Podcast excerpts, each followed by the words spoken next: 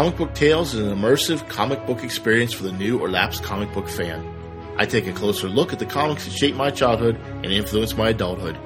Comic books are an amazing entry into another world and even provide the pictures to complete the fantasy. Join me for a new Comic Book Tales adventure.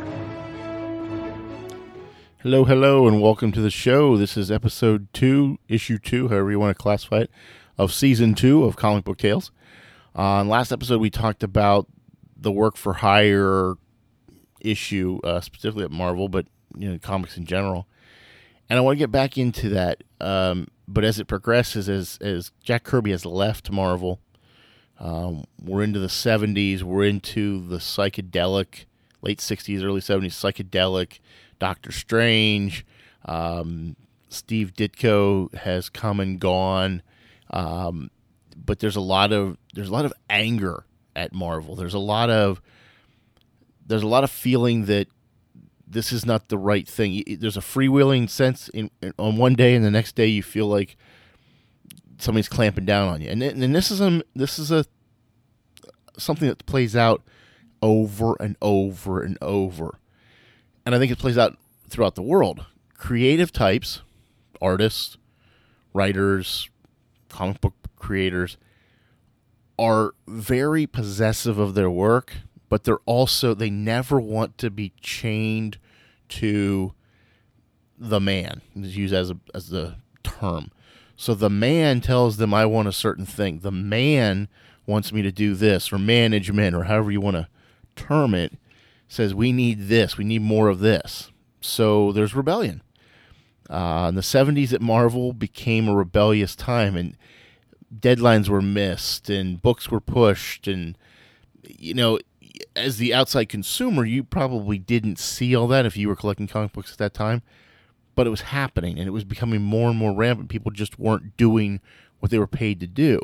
Now again they were on work for hire means they were paid per page for what they put put in put into the uh, circle there but they didn't necessarily adhere to those standards and here's where the sale of Marvel the first time really started to change things at Marvel and in the industry. So for the first time, Marvel was the number one comic publisher in the world. Okay? Prior to that, it was DC. It was DC for decades. Marvel, Timely, Atlas, whatever you want to call them, were not the top of the heap. Well, they were finally top of the heap. And it's a big difference between being the scrappy underdog and being top of the heap, how you're expected to perform and how you're expected to act changes. Well, Marvel didn't really understand that. They liked being number one, but they didn't understand what it meant to be number one. And they started to make heavy handed decisions because the people who had bought Marvel weren't comic book people. And that's always a danger you're beholden to the purse strings, and the purse strings are coming from people who don't understand what you do and think you're a nice sidebar. They don't really care that you're number one in the world, other than what it means from the bottom line. And creative types don't typically like being told, we need to do this because it's better for the bottom line versus what you were going to do, which is more creative but won't sell. So books started to get canceled, and artists got angry, and writers got angry because they had a vision that they were going to create, but nobody was buying it.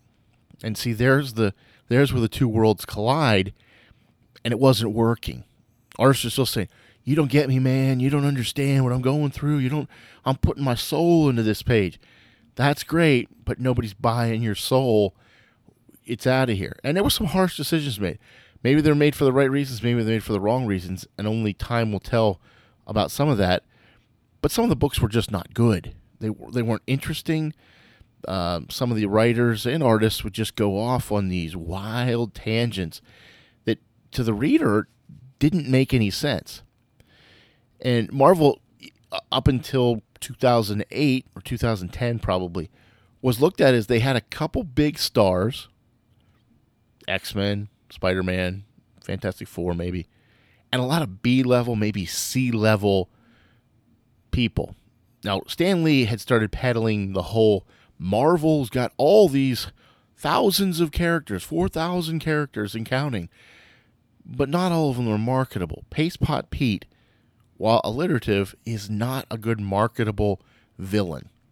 You're not going to see a lot of Paste Pot Pete merchandise flying off the shelves. So it's kind of like, yeah, we got it, but nobody wants it. So who cares if we've got it? And artists and writers stopped giving Marvel new creations. They stopped making them. They had them.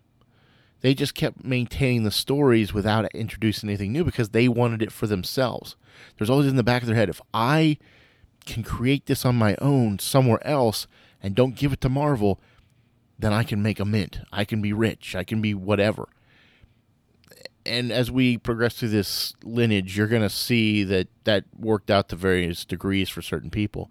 But it was it was a tough sell. So the bottom line became the dividing the driving force. Martin Goodman had been bottom line guy, but he'd been recognized enough there was creatives, and you got to let them flow a little bit. The next owner, and I'm not going to go into the ownership lineage. It's it's too dull to to go through, but it's it's very much people buying it for profit, trying to sell off what's good, trying to keep what's you know not working so we can get rid of it uh, and moving on. Uh, and it really wasn't designed to be something that was going to grow. Some the people who bought Marvel over the years weren't really looking until Disney weren't really looking for anything sustainable. They didn't really care. What's it worth? It's the corporate raiders as we saw in the mid to late '80s, where they come in, take the parts, and sell off what they could, and get out. Um, so in the '70s, this was beginning to happen. Comics book code relaxed a little bit due to some pushing from Marvel and a little bit from DC, but a lot from Marvel. Relaxed a little bit. You got to start to see some of the horror stuff that we hadn't seen since the early 50s. Uh, the Wolf Man, the Dracula, the vampires, the monsters, the stuff you, you just didn't see. It sold to a point, but the, the, the age of the monster had passed. So the books didn't do wonderfully but there was always this urge we need more books we need more books we need more books. Well as you see in any any area the quality begins to suffer the more product you put out. Podcasting you can only do so many podcasts before the quality suffers. The same thing happens with sports teams you expand a league and suddenly the, the games aren't as good. Well the same thing was happening in comic books. They're putting out more books but of dubious quality in both artwork and writing um, for a while, you buy on the artwork, and people did buy it for artists, so to a point. But the story still had to be good. They couldn't all just throw out a George Lucas and and keep making money. And it started to wear on these people, on the staff, on the creatives. They just didn't they didn't grasp why I had to make something that would sell versus something I want to make. And it started to boil into the 80s. And by this time in the late 70s, the world was a different place. Remember the the gas rationing, the the Carter malaise. Um, things were just not in in a good place from uh, a business standpoint, and comic books were considered children's stuff, children's work. Um, the people who wrote for them, children's writers.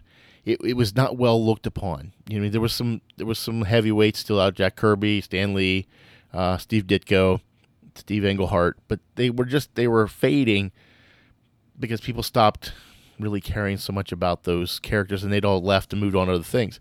And what a lot of these creative, character driven artists and writers found, they couldn't really come up with something equal.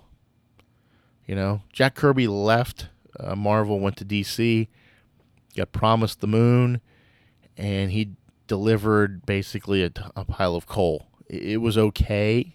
It was shiny and it would burn, but it wasn't great. It wasn't on the same par. What they thought they were getting was not what they got.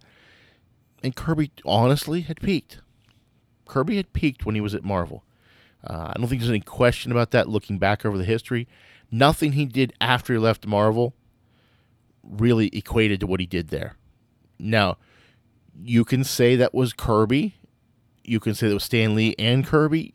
I tend to think it's more of a combo. I think they both, while Kirby in later life, as we talked about in the first episode, kind of got bitter, Stan remained jovial. Stan was a glory hound, there's no question about it. But I think Stan and Jack Kirby together made magic. Separately, let's be let's be fair here. Stan Lee didn't create much great after 1980 at best, um, and arguably you could say after Jack Kirby left, he didn't really create anything of lasting permanence that we care about. So they both thought they they did it all. Probably felt they did it all. No, they didn't say that. And separately, they just weren't as good as they were together. As you see sometimes, you see a duo that, makes great music together, but as soon as they break up and try to go solo, it, it just doesn't work. It's it's not it's not the same. So they did their best work together, and that period had to end at some. And it's usually ego and money, or ego and money, or money, but it's always something along those lines. And it happened at Marvel. So the creator, the creative types, Steve Ditko, uh, Steve Englehart, Jack Kirby, felt they were owed something. Marvel felt we'd paid you. Uh, this led to lawsuits. This led to people saying, "I created this. I deserve more, more, more, more, more." Um, because honestly, they hadn't made a lot writing the comic books in the first place, so now they felt like they had to, I guess, supplement what they had with what they thought they were owed. Uh, settlements were made, but this was this was a driving force. This was pushing, pushing, pushing. The the accountants at the head office kept saying, "We need more books. We need more books. We need more books." You got the creative side of things saying, "We don't want to give you anything because we're not getting paid." So they were coming to loggerheads, and eventually, we're going to see this leads to disaster. This leads to Jim Shooter, and I'll leave that for the next time. But Jim Shooter, in my opinion, did some wonderful things. He's from a town I love, Pittsburgh. But boy, did Jim Shooter make some really boneheaded mistakes, and his ego got in the way. So that's for next time, Jim Shooter. Uh, but we'll talk about that in the next episode of Comic Book Tales. Thank you for joining me. I'll talk to you soon. Bye bye.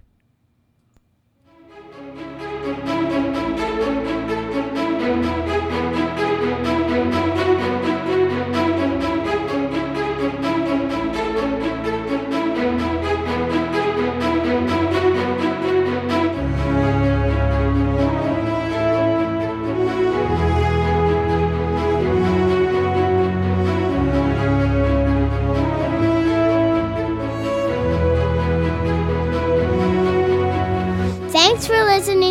been a Hannah Tree production.